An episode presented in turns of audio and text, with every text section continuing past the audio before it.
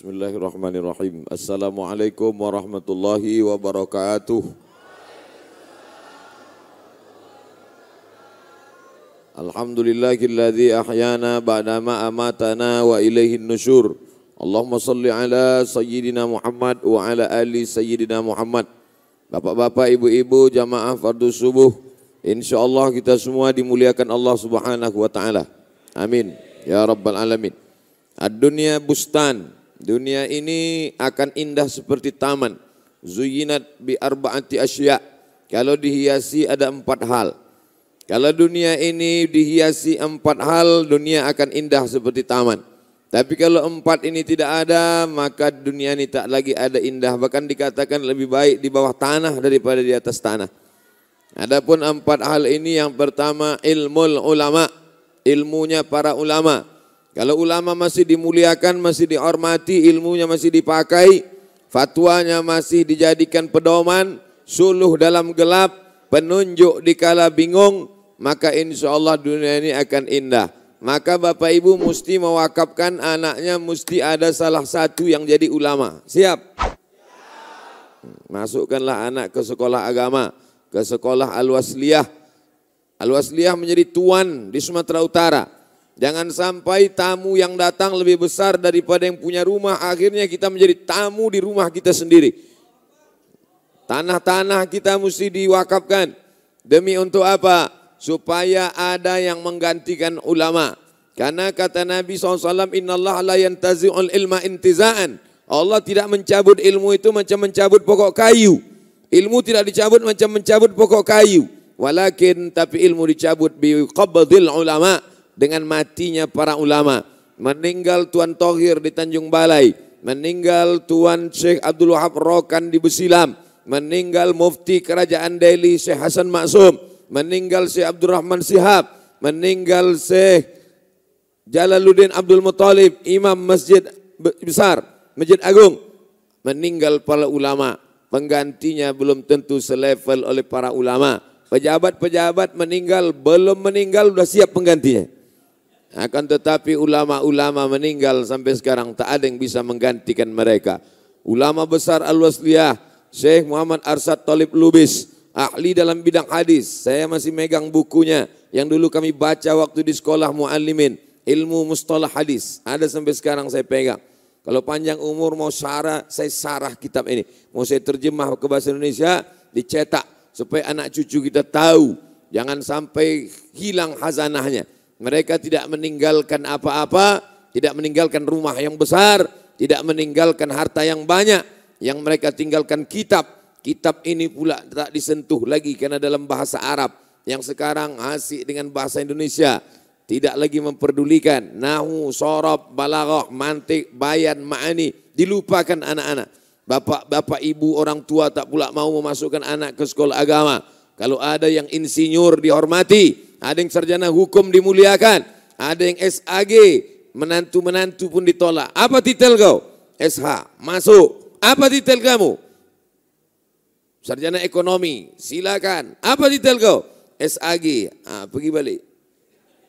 Bagaimana dunia ini mau indah kalau tidak dengan mengamalkan ilmu ulama. Tapi di Serdang Bedagai, Alhamdulillah, orang masih memuliakan ulama. Saya ini bukan ulama, saya hanya ustadz kampung, ustadz biasa saja. Tapi karena sering berkawan dengan para habaib, para ulama, rupanya disangka orang ulama juga, maka dimuliakan. Maka tadi waktu turun kami dari mobil, turun saya dari mobil, sudah disambut bertakbir pula anak-anak muda yang di situ. Oh, saya bilang ini orang sholat, jadi. Orang sholat subuh dia mau bertakbir juga. Kenapalah banyak yang tak sholat subuh tadi? Kenapa tak sholat subuh tadi? Padahal orang sholat subuh. Karena tak ada tempat Pak Ustadz, maklum. Mudah-mudahan masa akan datang masjid ini tambah besar insya Allah. Amin. Yang belum sholat subuh tadi udah sholat subuh? Oh, jangan ikut pengajian tapi tidak sholat subuh.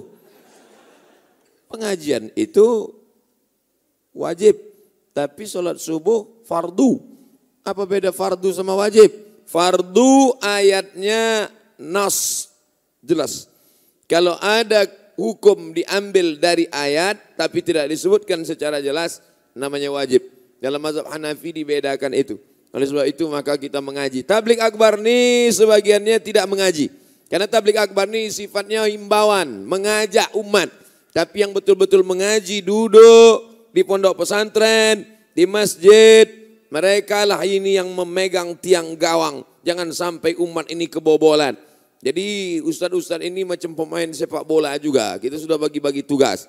Ada yang menjaga tiang gawang, itulah dia mursyid tarekat Naksabandiyah dengan suluknya. Itulah dia para kiai alim ulama dengan kitab kuningnya duduk di pondok. Mereka tidak terkenal, mereka tidak populer, tapi mereka menjaga akidah Asy'ari, fikih Syafi'i dan tasawuf sunni, bukan falsafi. Nah ini tiang gawang. Ini penjaga. Lalu kemudian ada yang berperan sebagai back kiri dan kanan. Inilah guru-guru besar di kampus. Bukan sekuler, bukan liberal, bukan yang merusak ajaran Islam. Membawa-bawa nama Islam, tapi menikam Islam dari dalam. Ini pengkhianat, makan haram ini. Kalau ada guru besar, profesor yang merusak ajaran Islam dari dalam, ah, dia lebih dulu masuk neraka jahanam. Tapi ada yang penyerang di depan. Ini yang tampil di depan. Habis disobek orang tu balehu. Hmm. Apa ibu yang dimuliakan Allah, memang kita tak bisa lagi tablik akbar ni dalam masjid. Jamaah mengamuk di belakang. Ibu-ibu tu hampir unjuk rasa lagi di belakang. Jamaah di samping. Tapi kita mesti buat di masjid. Karena tadi malam sudah di tanah lapang. Kalau ada yang komplain, kenapa tak dibuat di luar? Kenapa tak dibuat di luar? Kapan lagi kita masuk masjid? Betul? Di stadion ramai, tanah lapang tadi malam ramai. Jadi kalau ada yang komplain, kenapa dibuat di masjid? Untuk membiasakan orang masuk masjid. Karena banyak orang sekarang takut ke masjid. Banyak, banyak orang takut ke masjid. Apa tuh tangannya bu? Tepuk tangan tuh kalau imam salah. Salah imam, tepuk tangan di belakang. Karena perempuan tak boleh bersuara. Yang pula ibu bersuara, salah imam. Nah, tepuk tangan dia. Makanya kata Nabi, innamat tasfiqulin nisa. Tepuk tangan itu lin nisa, untuk perempuan. Kalau laki-laki dia kasih tahu, subhanallah. Kalau perempuan tepuk tangan. Maka ketika ibu tepuk tangan tadi saya heran, apa yang salah ini? Tepuk tepuk tangan. Sebetulnya saya cuma mau ngasih tahu tak boleh tepuk tangan di mas di masjid. Kalau ada sesuatu di masjid takbir aja, tak boleh tepuk tangan. Nah, karena mereka dulu orang musyrik jahiliyah, dia menepuk tangan mengejek Nabi Muhammad sallallahu alaihi wasallam. At-tasfiq bertepuk tangan dan bersiul-siul untuk mengejek Nabi. Maka supaya kita jangan sama dengan orang kafir musyrik, maka kita bertepuk tangan, tidak bersiut-siut, tidak bersiul-siul di dalam masjid. Di luar tak apa-apa. Siapa yang mau bersiul di luar, ah, bersiul lah. Sampai sore pun tak apa-apa. Nah, jelas? Yang pertama ilmu ulama. Bagaimana mencetak ulama? Masukkan anak sekolah agama. Jangan takut. Pak Ustadz, nanti kalau anak saya sekolah agama makan apa? Kalau lagi hidup ini cuma untuk makan, bagus jadi monyet. Kalau lagi hidup ini cuma untuk kerja, bagus jadi sapi di sawah. Hidup ini memikirkan apa visi misi kita ke depan. Kau tinggalkan anak pegawai, duitnya banyak, rumahnya besar, hidupnya mewah, tak peduli agama, tinggal. Tapi kalau ada pejabat yang peduli agama, polisi peduli agama, tentara peduli agama, karena basicnya pendidikan agama, SD Al-Quran, SMP, SMP IT, maka insya Allah jadi apa pun dia nanti, dia tetap akan berperan sebagai penyuluh, penerang, pengajak, da'i. Nahnu du'an qabla kulli Sebelum jadi apa pun kita adalah da, da'i. Dai itu mengajak orang ke jalan Allah. Dai bukan yang khutbah di atas nih. Dai bukan penceramah pakai mikrofon. Dia memang tak pernah berceramah. Dia tidak pernah tablik akbar. Tapi anak-anak buah di kantornya ikut patuh sama dia semua. Kepala dinas, kepala gadan, kepala kantor. Tak pernah dia ceramah, tak pernah dia kultum, tak pernah dia tausiah. Dia cukup membuat surat peringatan Seluruh pegawai, pengumuman tempel di dinding. Seluruh pegawai ikut pengajian Jumat pagi. Siapa yang tak ikut uang kesra makan potong. Dijamin ramai tak kantor tuh pengajian. Ramai, tapi kadang saya kalau ceramah di kantor-kantor sunyi, pemain inti saja. Saya tanya, Seno ke mana? Di luar Pak Ustadz duduk-duduk. Kenapa orang sepele pengajian? Karena pejabat tak mengaji. Kenapa pejabat tak mengaji? Karena ulama dilecehkan. Dunia akan indah yang pertama ilmu ulama dengan ilmunya para ulama. Empat poin yang mau saya sampaikan malam ini, dunia akan indah kalau ada empat poin, 15 menit, 15 menit, 15 menit, 15 menit, pas 60 menit, nanti kami pun akan cabut langsung. Mudah-mudahan pertemuan kita ini mendatangkan barokah. Amin. Man sholat subha fi jama'atin, siapa yang sholat subuh berjamaah, summa qa'ada yazkurullah. Habis sholat subuh jangan keluar masjid, duduk berzikir dengan Allah kalau bisa ada majelis zikir, zikir. Subhanallah, Alhamdulillah, La ilaha illallah, Allahu Akbar, La haula wa la quwata illa billah, ayat kursi, istighfar, sampai terbit matahari. Nah, itu sudah nampak merah-merah, belum lagi terbit matahari. Jam berapa terbit matahari itu? Terbit matahari sama seperti waktu maghrib. Di sedang berdage jam berapa maghrib? Oh, banyak yang tak sholat maghrib ini. 6.30. Karena masyarakat ikhtilaf, baliklah kita ke jam.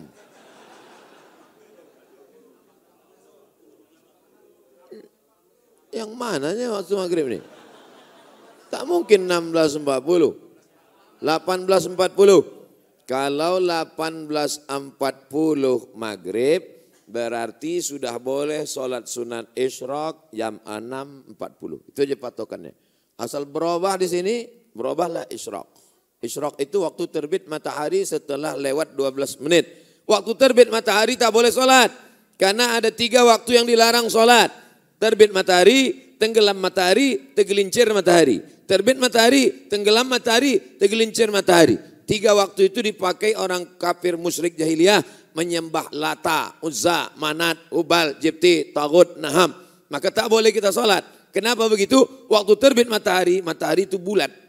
Waktu terbit matahari begini ya, bulat matahari. Nah, waktu terbit matahari datang setan menghampiri. Setan itu bertanduk, maka disebut dengan waktu tanduk setan. Waktu terbit matahari bulat begini keluar waktu tanduk setan. Nah. Ini maka lambang di lambang setan. Hmm. Carilah menantu yang paham agama. Ini cari menantu anak metal. Masuk dalam, apakah bayi mertua? Sehat. Tunduk setan. Waktunya 12 menit. Lewatkan 12 menit kata Nabi, qaidaram im. Setinggi tombak. Tombak. Segini lebih kurang tinggi tombak. Nah, tombak. Pernah nengok tombak? Buburu babi begitu tombak. Nah, gini tinggi tombak, dipukul, jangan terlalu tinggi. Qaidaram im. Setinggi tombak. Maka setelah diukur, matahari naik dari atas tanah setinggi tombak 12 menit. Payah menghitung kira kapan, mudah saja. Kalau waktu maghrib 18.40, sholat sunat isyrok sudah boleh dilaksanakan jam 6.40. Artinya apa?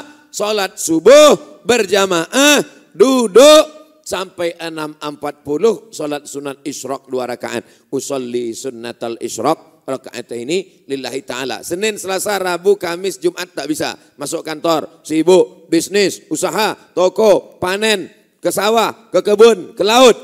Jam 6.40 hari libur, hari Ahad tetap bisa. Hari ini hari apa? Hari Ahad, hari libur. Apa tak bisa? Pak Ustadz, saya Senin, Selasa, Rabu, Kamis, Jumat sibuk. Hari Sabtu, hari Sabtu pula sibuk juga. Hari Ahad, hari Ahad sibuk juga. Inilah manusia nih, sibuk mencari makan tapi tidak bisa makan. Aneh manusia ini, sibuk mencari makan tapi tak bisa makan. Duit banyak tapi tak bisa dinikmati. Semua makanan ada. Gulai kambing ada, asam pedas baung ada, ayam ada, kepiting ada, udang ada. Bisa kau makan udang? Kolesterol. Bisa kau minum teh manis? Diabetes. Nasi pun tak bisa dimakan lagi. Karena nasi sudah mengandung gula, bersemut. Akhirnya apa lagi yang bisa dinikmati hidup? Kenikmatan hidup adalah ketika berzikir di dalam masjid. Duduk, Allah membagi rezeki, habis sholat subuh menjelang matahari terbit. Di situlah rezeki itu dibagi-bagikan Allah. Duduk. Ini di situ Allah bagi rezeki, di situ pula dia absen. Makanya orang tua-tua kita dulu mengatakan jangan sampai rezeki dipatok patok ayam. Orang sekarang udah dipatok ayam, diterkam musang, diambil kucing lagi. Apa pun tak dapat dia. Oleh sebab itu maka usahakan dari habis sholat subuh sampai jam 6.40 duduk berzikir. Ada ustadz buat pengajian. Tak ada ustadz baca Quran. Berzikir. Subhanallah. Alhamdulillah. Mengantuk kali Pak. Duduk aja. Sampai telungkup. Batal wudhu. Karena kalau telungkup keluar angin dari belakang. Oleh sebab itu maka duduk berzikir dengan Allah. Hatta tatul asam sampai terbit matahari. Saya suka menengok kaligrafi-kaligrafi di masjid kita ini karena ada terjemahnya. Ala bizikrillahi tatmainnul qulub. Ingatlah hanya dengan Allah hati menjadi tentram. Ada ingat. Ah, ada semua ayat-ayat, ada terjemahnya. Kadang di masjid-masjid lain banyak juga ayat tak ada terjemahnya. Semua jamaah memuji. Cantik kaligrafi ini Pak Ustaz, mantap. Apa isinya? Entah. Bagus. Ditulis Abu Bakar.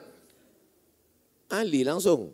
Abu Bakar, Umar, Utsman, Ali. Kenapa ditulis Abu Bakar, Umar, Utsman, Ali? Untuk membedakan dengan masjid Syiah.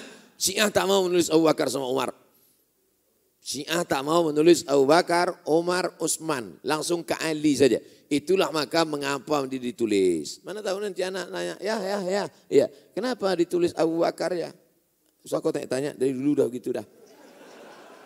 Karena si ah tak mau mengakui Abu Bakar. Kata si Abu Bakar sama Umar sama Utsman ini penjahat yang merampas khilafah kekuasaan Ali.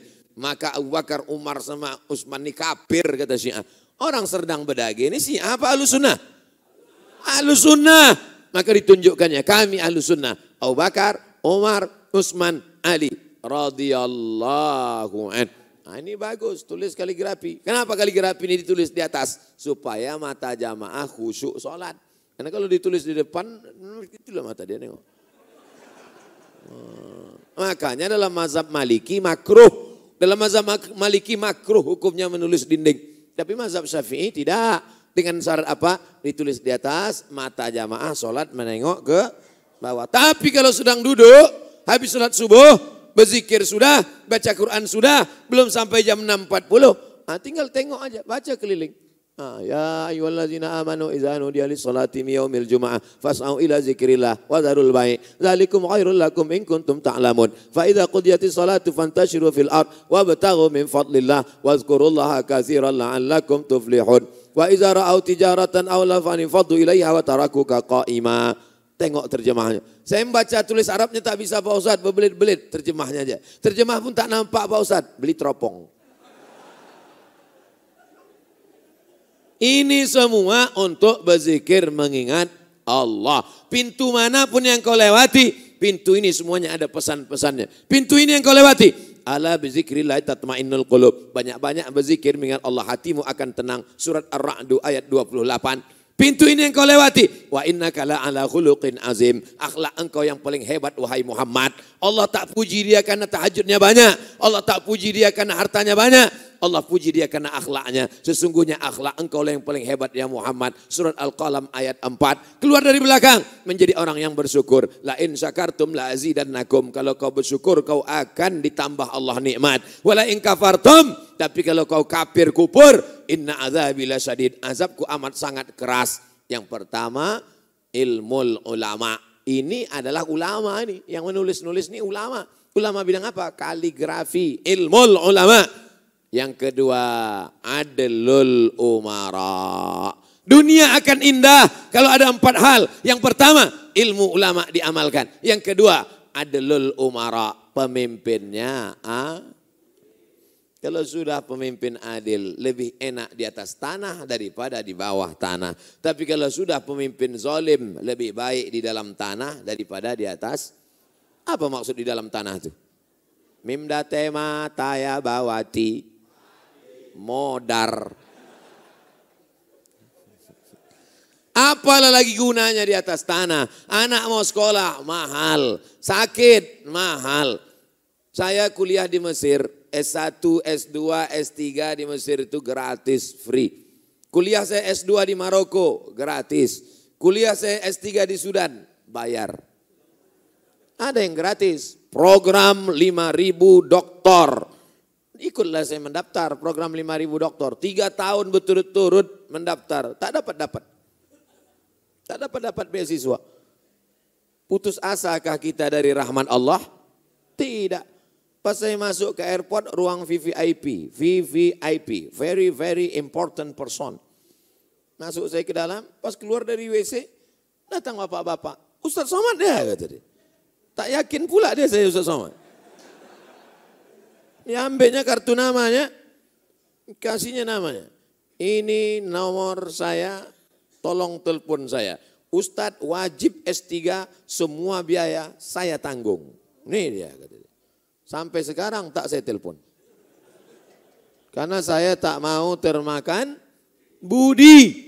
Tapi ini orang baik luar biasa. Ustadz S1, S2, S3 dari mulai pendaftaran, tiket pesawat, Semuanya saya tanggung. Hubungi kartu saya. Nomornya pun tak saya simpan tak ke mana udah. Tapi orang ini baik luar biasa. Rupanya Allah sampaikan niat baik dia. Belajar saya. Selesai juga. Tak saya jatuh miskin gara-gara kuliah membayar. Sebetulnya Allah mau ingatkan saya. Abdul Somad kau udah banyak betul dapat gratis. S1 gratis. S2 gratis. Takkan S3 ini gratis juga. Apa yang dimuliakan Allah subhanahu wa ta'ala. Kuliah kami dulu di Mesir. Sakit usus buntu kawan. Gara-gara makan cabai malas mengunyah. Masuk cabai, gol kiri kanan masuk. Rupanya menggumpal biji cabai di dalam usus. Namanya usus bun, buntu. Usus buntu masuk ke ini. Kalau banyak makan biji cabai, biji tomat, biji segala biji, biji jadi-jadi sepeda pun masuk. Maka minumnya mesti banyak. Kalau banyak minum, air masuk ke situ, dihembus air itu naik ke atas, keluar lagi biji itu. Sudahlah mengunyah malas, bijinya masuk ke dalam, membusuk. Akhirnya busuk di dalam, kalau sampai pecah, bam, mati. Kata dokter mesti dipotong. Takutlah mahasiswa Indonesia ini dipotong usus buntu di Mesir karena biaya mahal, duit tak ada, krisis moneter 97 98 satu dolar 20 ribu rupiah, tak ada duit. Akhirnya pas mau diperiksa, apa kata rumah sakit di Mesir? Gratis karena membawa kartu Universitas Al-Azhar. Mesir itu bukan kaya. Mesir tak kaya macam Saudi Arabia minyaknya banyak. Mesir bukan kaya macam Uni Emirat Arab. Mesir sama macam kita susah. Tapi kenapa bisa sekolah gratis, pendidikan gratis? Maka kita berharap diberikan Allah lah kita bupati, bupati, gubernur yang adil dan amanah insya Allah. Bisa apa tidak dibuatkan sekolah anak agama ini gratis? Semua anak-anak MDA tak sanggup S2, S3 gratis, MDA aja dulu. Semua anak MDA gratis, gurunya digaji dari APBD. Setuju apa tak setuju? Seluruh guru-guru MDA di kabupaten ini digaji dari guru, digaji APBD. Gaji APBD. Setuju apa tak setuju? Setuju. Tiga bulan sesudah itu bupati masuk penjara tangkap KPK. Kalian pikir enak dana hibah nih sekarang. Berapa banyak kepala daerah ditangkap gara-gara dana hibah, dana hibah, dana hibah untuk guru, dana hibah untuk guru mengaji, untuk penggali kubur, ditangkap. Maka mesti ada payung hukum. Bukan tenda. Payung hukum. Siapa yang membuat payung hukumnya? DPR. Siapa yang memilih DPR? Rakyat. Pilihlah DPR yang peduli kepada guru mengaji. Ini kadang masyarakat ini tak peduli. Yang dipilihnya siapa yang ngasih duit, itu dipilihnya. Tadi awal ya udah ngasih duit. Apalagi di tengah jalan, apalagi di ujung jalan. Hancur dunia. Tapi kalau dapat adilul umara, pemimpin yang adil, DPR yang adil, wakil legislatif yang adil dan amanah, pemimpin yang adil dan amanah, maka selamatlah anak cucu kita dengan apa? Dengan pendidikan agama. Ujung tombak pendidikan agama. MDA. Sebodoh-bodohnya orang sedang berdagai, tidak akan ada buta huruf Al-Quran, karena dibuatkan peraturan daerah yang tidak punya ijazah MDA, tidak boleh menyambung ke SMP. Bagus apa tak bagus? Semua anak-anak tidak boleh masuk SMP sebelum ada ijazah MDA. Semua anak muda, anak lajang tidak boleh menikah sebelum ada ijazah MDA. Hmm. Pak, saya mau nikah. Mana KTP kau? Nih, mana akte kelahiran? Nih, mana ijazah MDA? Belum ada Pak. Ah, sekolah MDA kau dulu. Mau ibu dapat laki tak pandai mengaji. Ah, ah tidak katanya. Yang bilang tidak itu yang anak gadis saja bu. Menyelamatkan anak-anak kita tidak lain tidak bukan dengan adilul umara. Pemimpin yang adil bukan cuma memikirkan bagaimana masjid bagus, bagaimana jalan bagus, bagaimana sekolah bagus, tapi juga memikirkan siapa yang akan mengisinya. Yang mengisinya adalah anak-anak kita, maka inilah yang pentingnya. Alhamdulillah. Kalau sudah pemimpin mau sholat subuh berjamaah, insya Allah adil dan amanahlah negeri Serdang Bedagai ini insya Allah. Amin. Bapak Ibu yang dimuliakan Allah, kalau sholat subuh sudah seperti sholat Jumat, insya Allah tak lama lagi Palestina akan merdeka. Takbir. Ini bukan sholat Jumat kalau begini, ini sholat Idul Fitri ini. Sampai supir-supir truk, supir-supir bus macet pagi ini. Apa nama daerah kita nih? Paya. Paya Pasir. Masya Allah. Semua nanti orang ini bercerita, payah macet tadi di payah pasir. Ada apa? Entah, tak apa kerja orang itu di masjid gitu. Supir-supir truk tuh menengok semua ke dalam kemari. Ini pelajaran, ini syiar. Supaya mereka tahu begitu di payah pasir. Aku kemarin lewat di payah pasir, orang sholat subuh berjamaah. Seumur hidupku kata supir-supir truk itu. Baru itulah nengok orang sholat subuh selama itu. Sampai kami jalan. Terbuka pintu hatinya untuk sholat subuh berjamaah. Aku pun jadi ingat pula, aku asik di menyupir aja. Nanti lama-lama aku mati, siapa yang mendoakan aku. Terbuka pintu hatinya, sholat subuh dia. Tak perlu berceramah, tapi cukup dengan action lebih baik. Daripada orang, mari sholat subuh, mari sholat subuh. Rupanya tak pernah sholat subuh ke masjid. Mana yang lebih bagus, cakap atau action? Action, nih langsung. Ah, cuman maunya tadi tetap ada baleho tuh. Ini balehonya hilang pula. Tapi insya Allah semua orang tahu bahwa kita sholat subuh berjamaah. berjamaah. Pemimpin yang peduli rakyat, pemimpin yang memperdulikan bagaimana bacaan Quran masyarakatnya dengan mendidik pendidikan agama, dengan menghidupkan MDA, penggali kubur diingat-ingat, orang memandikan jenazah dikenang-kenang, maka inilah yang akan menyelamatkan negeri kita. Allah marzukna imaman adila, berikan kami pemimpin yang adil dan amanah. Di akhirat kita akan ditanya, pernahkah telinga kau pakai mendengar? Pernah. Pernah kau pakai mata menengok? Pernah. Tapi tangan juga akan ditanya, sudahkah kau pakai tangan kau ini mencoblos pemimpin yang adil dan amanah? Karena saat kita itu sedang bersaksi di hadapan Allah. Aku bersaksi bahwa orang yang kupilih ini baik untuk agamaku, baik untuk masjidku, baik untuk pendidikan anak-anakku. Takbir. Tapi waktu mencoblos itu dalam hati aja. Ya, di dalam, waktu di dalam takbir. Apanya kerja kau di dalam itu? Al yauma nakhtimu ala afwahihim hari itu mulut terkunci. Wa tukallimuna aidihim tangan akan bercakap. Wa tashhadu arjuluhum kaki akan bersaksi. Surat apa itu? Yasin. Yang tak ingat Yasin, apa yang kau baca selama ini? Itu yang dibaca tiap malam Jumat itu. Cuman kadang orang tak ingat dia baca itu karena tak, tak diingatnya. Saking seringnya udah baca Yasin. Tur jauh. Al yawma nakhtimu ala afwahihim wa tukallimuna aydihim wa tashhadu arjuluhum bima kanu yaksibun. Waktu itu mulut terkunci, tangan yang akan bicara, kaki yang akan bersaksi atas semua yang pernah kau lakukan dulu. Bisa tak kita nih yang sudah mati dimakan cacing tanah, hidup lagi? Innama amruhu iza arada sayan ayyakula kum fayakun. Waktu membaca kun fayakun di surat Yasin itu pernah tak kita ingat mati kun fayakun? Banyak juga orang baca Yasin ini pas kun fayakun bukan dia ingat mati, menengok gulai. Inna kum fayakun. Mana, mana bubur kacang hijau belum datang juga. Makanya innamal a'malu bin Niat segala sesuatu dengan niat. Niatnya mendekatkan diri kepada Allah. Maka memohon kepada Allah. Kalau sudah kau dapat pemimpin yang adil. Kenapa tak minta suami yang soleh? Kalau doamu cuma satu. Kau dikasih doa makbul, tapi doanya cuma satu. Mintalah pemimpin yang adil. Karena kalau ibu cuma minta, ya Allah kasihlah aku suami yang soleh. Mau ibu suami ibu dibagi untuk perempuan lain? Mau? Tak mau dia pak. Mana dia mau? Bapak minta, ya Allah berikanlah aku istri yang solihah.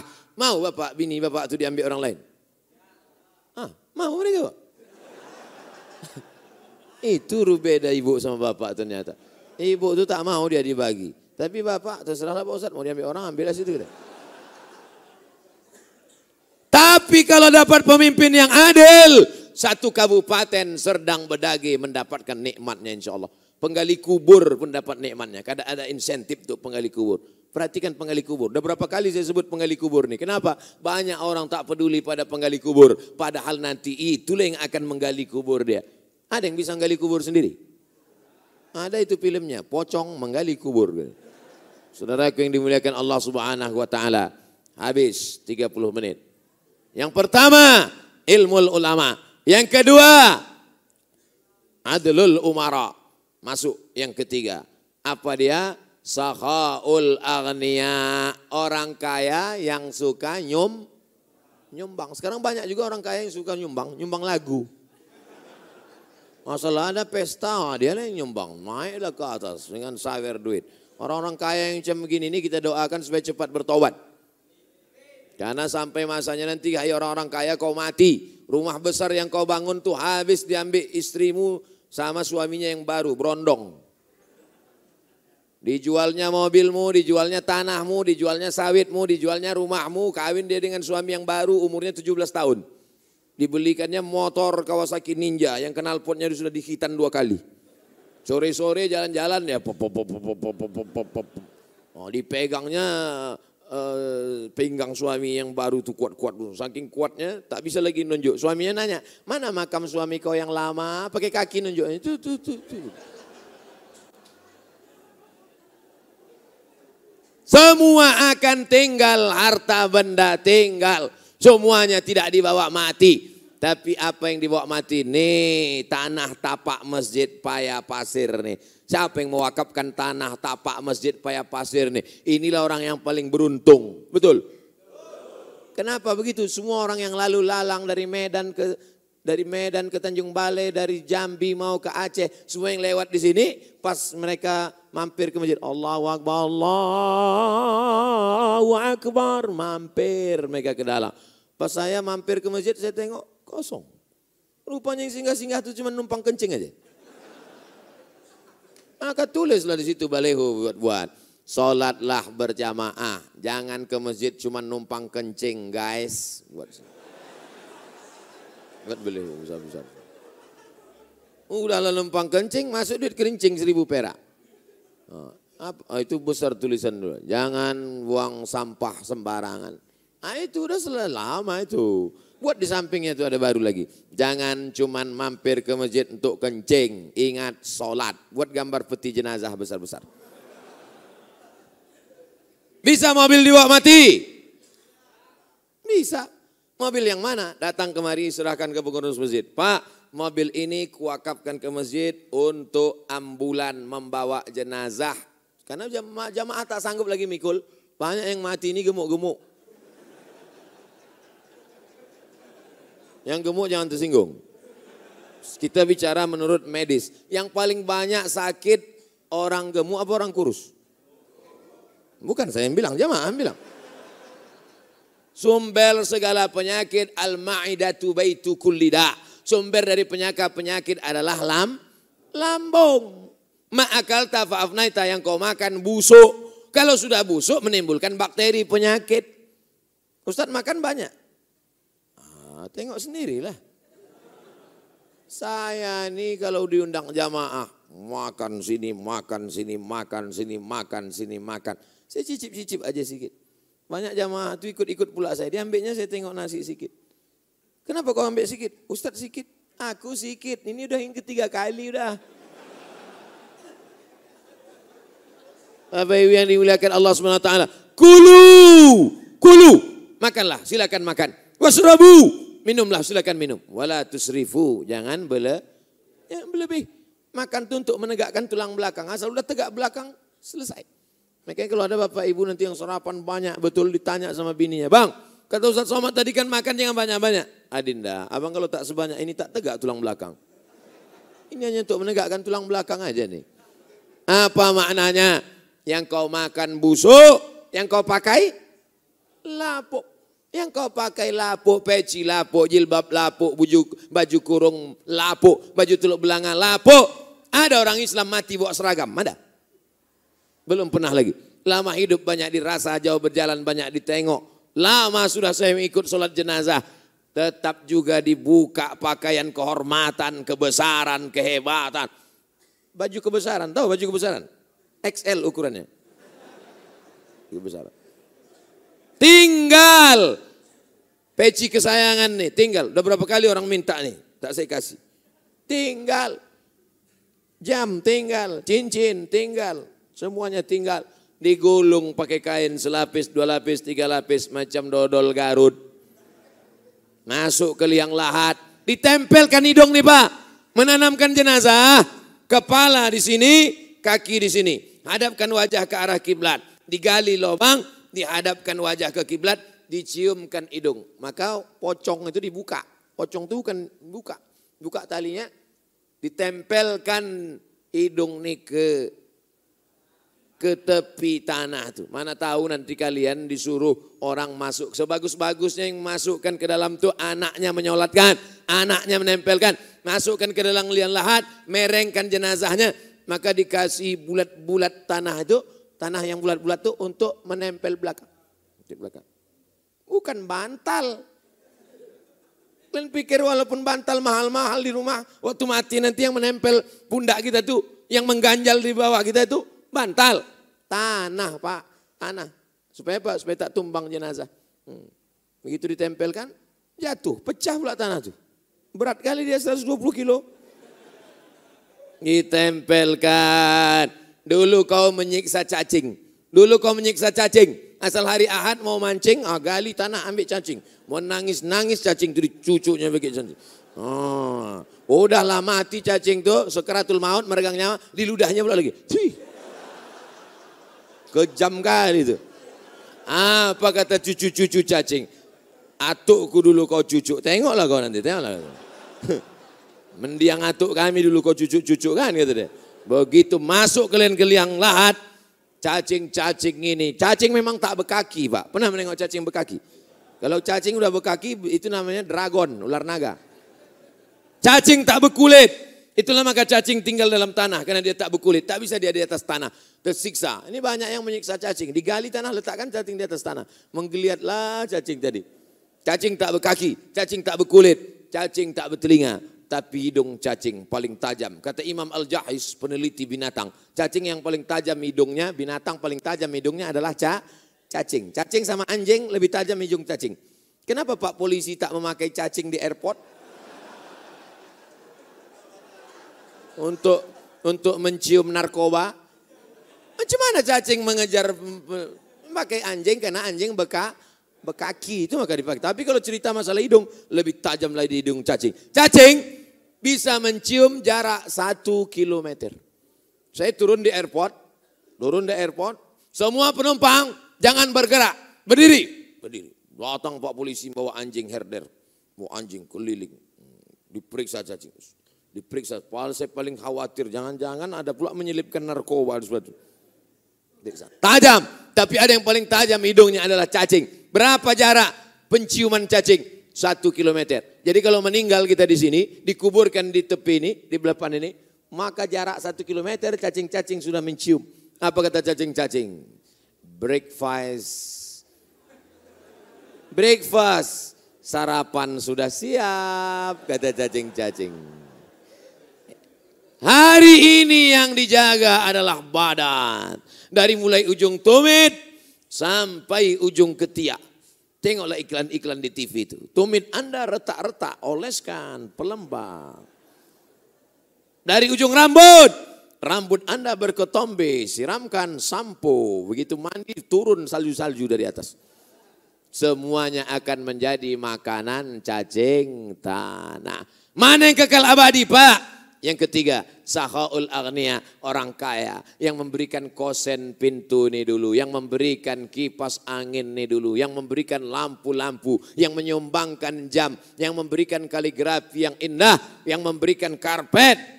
Saya ceramah di salah satu masjid, saya tengok karpetnya tebal, begitu diinjak akan tenggelam kaki kita.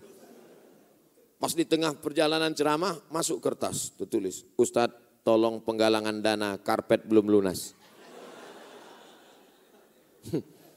Masjid Paya Pasir memang sederhana, tapi tak ada utang, betul? Nah, betul tanya dulu pengurus. Bapak Ibu yang dimuliakan Allah Subhanahu wa taala, masjid bagus, kamar mandi bagus, cantik, indah di tepi jalan. Beruntungnya yang punya tanah ini dulu. Saudaraku yang kalian punya tanah di pinggir-pinggir jalan ini, maka bangunlah masjid. Di sini sudah ada masjid, di tempat-tempat lain. Kupesankan kepada kalian semua yang punya tanah yang kaya-kaya, bangun masjid, buat MDA, buat sekolah.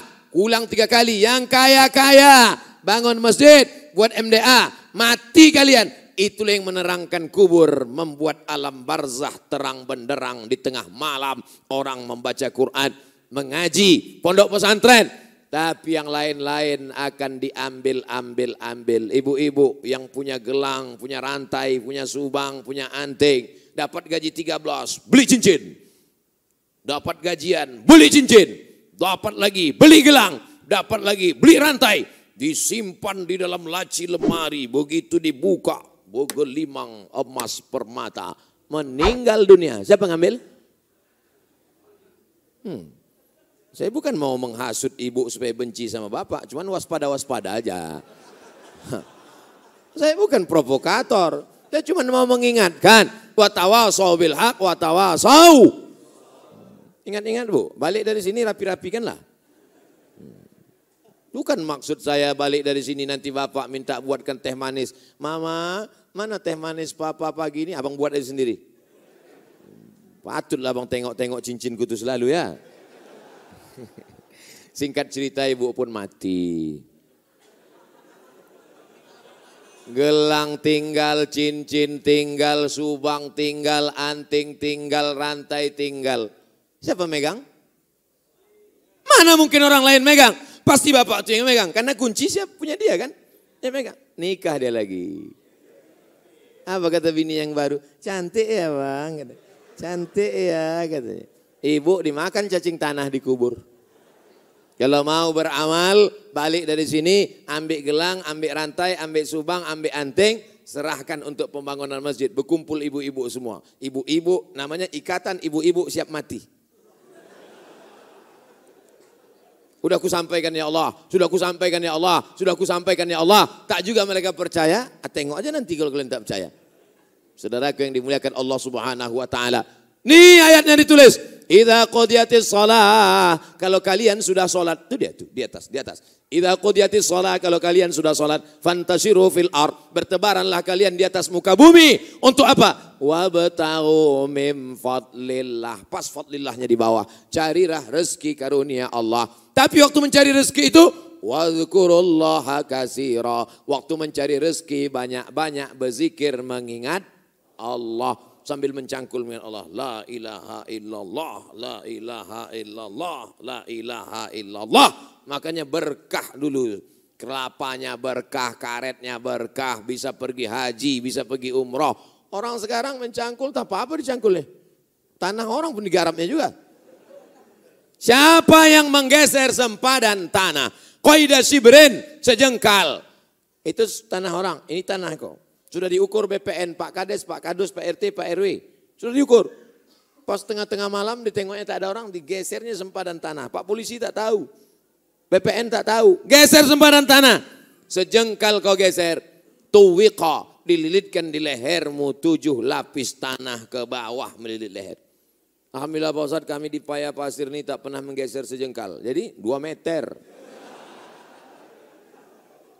Tahankan. Makanya berapa banyak jenazah, belum lagi orang balik ke rumah, sudah menyempit liang lahat. Pernah Bapak menengok ini? Menyempit.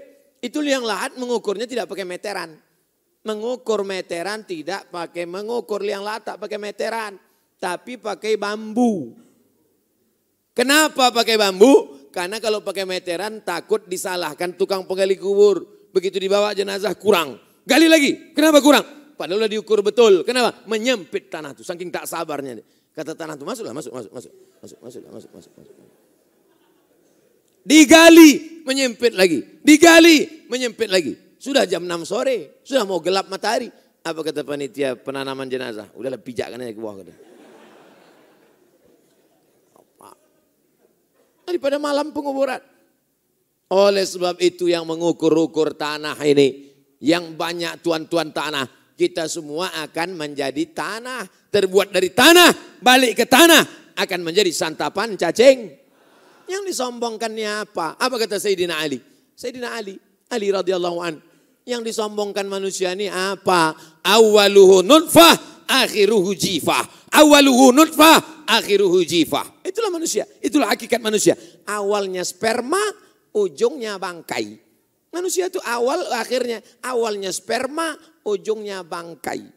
Kalau malaikat bukan dari sperma, malaikat dari nur cahaya. Setan dari nar api, manusia dari sperma. Ada yang sini dari api, angkat tangan. Biar tahu saya membaca ayat kursinya. Saudaraku yang dimuliakan Allah Subhanahu wa taala. Ilmu ulama sudah, adlul umara sudah, sahaul agniya, ilmu ulama, pemimpin yang adil, orang kaya dermawan. Yang terakhir, dakwatul fuqara, doanya orang miskin. Yang pilihkan orang miskin. Hati-hati sama orang miskin, hati-hati sama fakir miskin. Kalau kita sepilihkan mereka, kita masuk pendusta agama. Pendusta agama bukan orang yang mengejek-ejek agama. Walaupun dia rajin sholat, tapi dia bisa jadi pendusta agama. Gara-gara apa? Menyia-nyiakan orang miskin. Ara'aitalladzi yukadzibu biddin. Tahukah kamu siapa itu orang yang mendustakan agama? Fadzalikalladzi yadu' mereka yang menyia-nyiakan anak yatim. Ini bulan depan nih banyak nih yang akan menyantuni anak yatim. Rajab, Sa'ban. Penyantunan anak yatim. Dipajanglah anak yatim. Dari mulai jam 4 sore dipajang anak yatim sampai jam 5 sore. Sampai jam 6 sore. Menunggu azan maghrib. Wassalamualaikum satu-satu. Dibuka anak yatim tuh amplop di rumah rupanya 5 ribu perak. Kalian sudah menyiksa anak yatim, menyanyiakan anak yatim, menyantuni anak yatim bukan dipajang, bukan begitu caranya. Bagaimana cara menyantuni anak yatim? Pergi ke sekolah, tanya Pak Kepala Sekolah berapa anak yatim sini. Anak yatim di sini ada 15 orang. Berapa yang belum bayar uang sekolah? Coba tengok daftar mana yang menunggak. Ini Pak, bayarkan dia. Anak yatim ini kulunasi 12 bulan untuk dia. Buat surat keterangan. Anak yatim sudah lunas. Siap? Hmm. Begitu cara menyantuni anak yatim. Balik dari kantor, balik dari kebun, gajian, pergi ke warung. Datang ke warung. Belum buka lagi. Tanya. Bang, bungkuskan dulu beras 10 kilo. Apalagi bang? Minyak sekilo. Apalagi? Gula sekilo. Apalagi? Kopi sebungkus. Apalagi? Gula, minyak, beras, kopi, teh, roti gabin, susu 10 saset. Bungkus, antarkan ke rumah anak yatim. Bapak yang belanja, ibu yang mengantar. Jangan bapak mengantar. Nanti bapak mengantar rupanya anak yatim itu cantik pula. Udah hancur. Yang susah Pak Kapolsek juga. Oleh sebab itu maka kita bekerja sama. Wa ta'awanu 'alal birri wa taqwa. Tolong menolong dalam kebaikan dan ketakwaan. Wala ta'awanu 'alal ismi wal udwan. Jangan tolong menolong dalam perbuatan yang tercela. Fadzalikal ladzi yad'ul yatim wala yahuddu ala ta'amil. Jangan sia-siakan orang miskin, Pak. Jangan zolimi orang miskin. Jangan susahkan pegawai-pegawaimu, pekerja-pekerjamu, karyawan-karyawanmu. Walaupun kau ke Makkah bolak-balik setahun dua kali, haji umroh, haji umroh, haji umroh, tapi tukang panen kau makan titik puluh keringatnya. Tukang berondolmu, tukang cucimu, supirmu, tukang pel kamar rumahmu. Mereka tak ada daya, tak ada upaya. Mereka susah. Mereka kerja itu bukan cari kaya. Mereka kerja cari makan untuk bayar uang sekolah anaknya.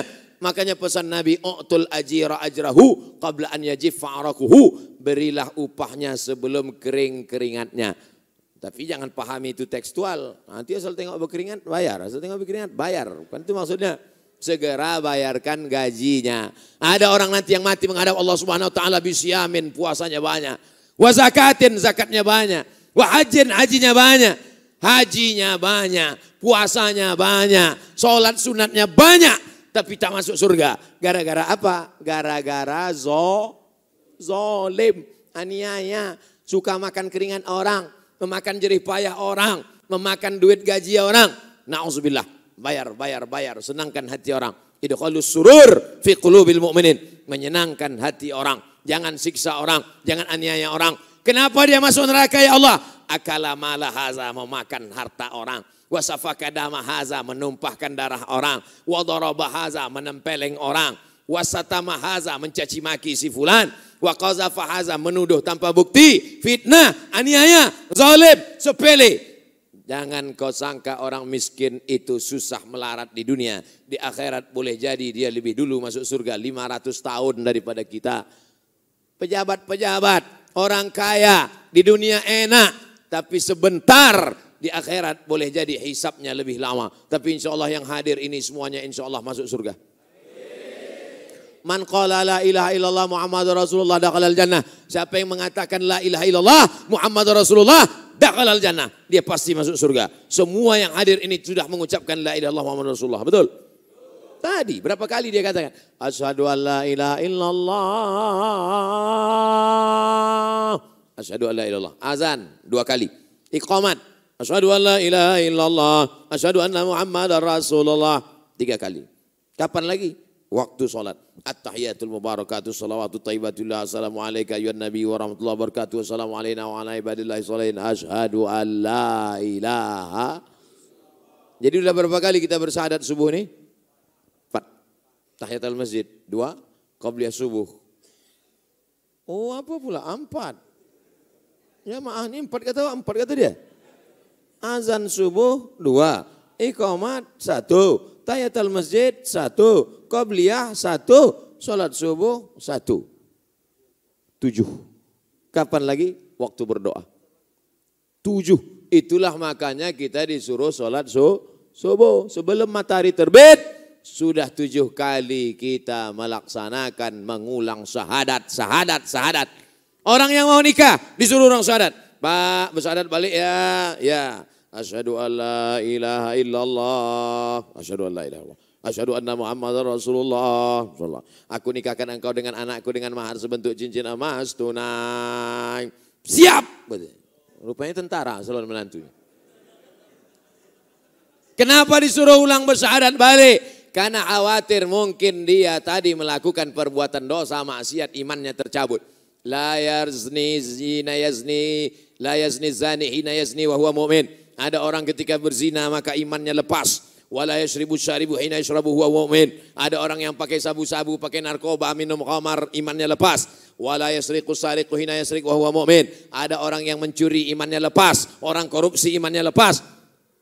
Ayun zaul iman. Apakah iman itu bisa lepas? Ya. Macam mana iman lepas? Syabbaka baina asabihi. Dijalinnya jari jemarinya. Thumma naza'ahu dicabutnya. Hakadha zaul iman. Beginilah iman itu lepas dari badan. Ini iman, ini badan. Beginilah iman itu lepas dari badan.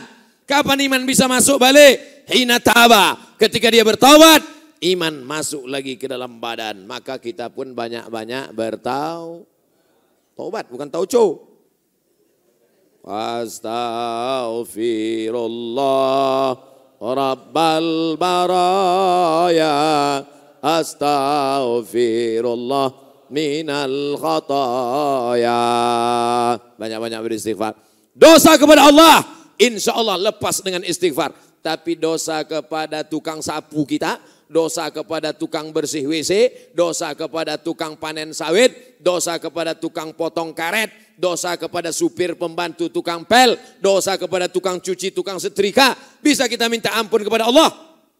Mana bisa? Menangis di pintu Ka'bah. Ampunkan dosaku kepada pembantuku, tukang pelku, tukang panenku. Mana bisa? Minta maaf, bayar gajinya, belikan kainnya, senangkan hatinya, meleleh air matanya. Kasihkan nasi bungkus karena yatim fakir miskin. Waktu dia makan nasi itu meleleh air matanya. Di situlah turun rahmat Allah. Meleleh air matanya, meleleh pula rahmat itu turun dari langit ke dalam rahmat Allah subhanahu wa ta'ala. Pak Ustadz saya asal ngasih makan anak yatim meleleh air matanya. Kenapa? Rupanya gula itu pedas betul. Bukan air mata yang itu. Air mata haru karena mendapatkan kebaikan. Insya Allah yang empat ini kita amalkan. Siap? Tak ada guna banyak mengaji kalau tak diamalkan. Pertama, ilmu ulama. Kedua, pemimpin yang adil. Ketiga, orang kaya dermawan. Yang keempat, doa fakir miskin diharapkan selalu. Makanya kalau jumpa fakir miskin doakan saya, doakan saya. Kenapa pula kita minta doa dia? Kalau memang doa dia makbul, kenapa tak dia berdoa aja untuk diri dia? Iya juga Pak Ustaz. Izhab biqamisi haza bawalah bajuku ini supaya dicium oleh bapakku Yakub. Nama anaknya Yusuf. Yakub tak bisa menengok buta. Bawalah bajuku ini kasihkan ke Yakub. Nanti dicium Yakub ya'ti basira. Setelah diciumnya biji matanya akan terbuka. Apa makna cerita kisah ini? Yakub itu kan nabi kan? Kenapa tak Yakub aja langsung berdoa? Itulah perlunya kita minta doa orang lah lain. Yakub nabi, tapi dibukakan Allah biji matanya karena doa Nabi Yusuf alaihi salam. Tak tahu entah dari mulut yang mana doa ini dikabulkan Allah Subhanahu wa taala. Dia miskin bukan berarti dia dihinakan Allah, tapi dia sedang diuji Allah. Sabar dia dengan kemiskinannya. Kita kaya belum tentu kemuliaan Allah. Boleh jadi kekayaan itu azab. Ada kaya harta dalam bentuk azab namanya istid. Sanastadrijuhum kami mainkan mereka dengan istidraj Wa umli lahum kuulur mereka dengan nikmat. Umurnya dibuat panjang, rezekinya dibuat melimpah, badannya dibuat sehat. Tapi sebenarnya bukan nikmat, tapi ah, azab. Apakah sehat kita hari ini nikmat apa azab? Nikmat. Karena dengan sehat kita datang sholat berjamaah ke masjid. Apakah mobil-mobil yang cantik-cantik di luar itu nikmat apa azab? Nikmat karena dengan mobil motor kendaraannya dipakainya ke masjid. Apakah jabatan Bapak Ibu hari ini nikmat apa azab? Nikmat. Karena dengan jabatannya bisa membuat orang ramai sholat berjamaah ke masjid. Mudah-mudahan apa yang ada pada kita hari ini adalah nikmat dan bukan azab. Amin. Mari kita sama-sama berdoa kepada Allah supaya kita selalu diridhoi Allah, istiqamah dan mati dalam keadaan husnul khatimah. Al-Fatihah. أعوذ بالله من الشيطان الرجيم بسم الله الرحمن الرحيم الحمد لله رب العالمين الرحمن الرحيم مالك يوم الدين إياك نعبد وإياك نستعين إذن الصراط المستقيم صراط الذين أنعمت عليهم غير المغضوب عليهم ولا الضالين آمين اللهم إنا نسألك سلامة في الدين Selamatkan akidah agama anak cucu kami sampai hari kiamat ya Allah. Wa'afiatan fil jasad sehatkan badan kami jauh dari segala macam penyakit zahir batin supaya kami dapat beribadah dengan baik. Waziyadatan fil ilmi, tambahkan ilmu kami, bukakan hati kami supaya mau mengaji, ikut pengajian supaya benar amal kami menurut sunnah Rasulullah SAW. Wa barakatan fir rizqi, beri kami rezeki yang berkah supaya kami bisa berimpak, berwakaf, bersedekah ya Allah. Wa taubatan qablal maut, banyak dosa kami, beri kami taubat sebelum mati nanti ya Allah wa maghfiratan ba'dal maut. Beri kami ampunan sudah mati. Wa rahmatan indal maut. Turunkan rahmat ketika kami mati karena mati itu sakit bukan main. Allahumma hawin alaina fi sakaratil maut. Ringankan kami waktu melewati sakaratul maut ya Allah. Wan najata minan nar. Selamatkan dari api neraka. Wal afwa indal hisab. Maafkan segala amal kami ketika nanti dihitung, dihisap di hadapanmu ya Allah. Allahumma hafaz abna'ana wa banatina. Jagalah anak cucu keturunan kami. Allahumma dafa'ana al-ghala wal waba wal fahsya wal riba wal zina wal munkar. Jagalah payah pasir ini dari malapetaka bencana riba zina narkoba perbuatan keji dan munkar. Allah marzuqna imaman adila. Berikanlah sedang berdagai pemimpin yang adil dan amanah. Allahumma aftah lana abwabal khairi wa abwabal ni'mati wa abwabal barakah. Bukakan untuk kami pintu nikmat, pintu rahmat dan pintu barakah ya Allah. Allahumma khtim lana bi husnil khatimah wa la takhtim alaina bi su'il khatimah. Rabbana atina fid dunya hasanah wa fil akhirati hasanah wa qina adhaban nar. Wa sallallahu ala sayyidina wa maulana Muhammad wa ala alihi wa sallam walhamdulillahi alamin. Taqabbalallahu. تقبل يا كريم.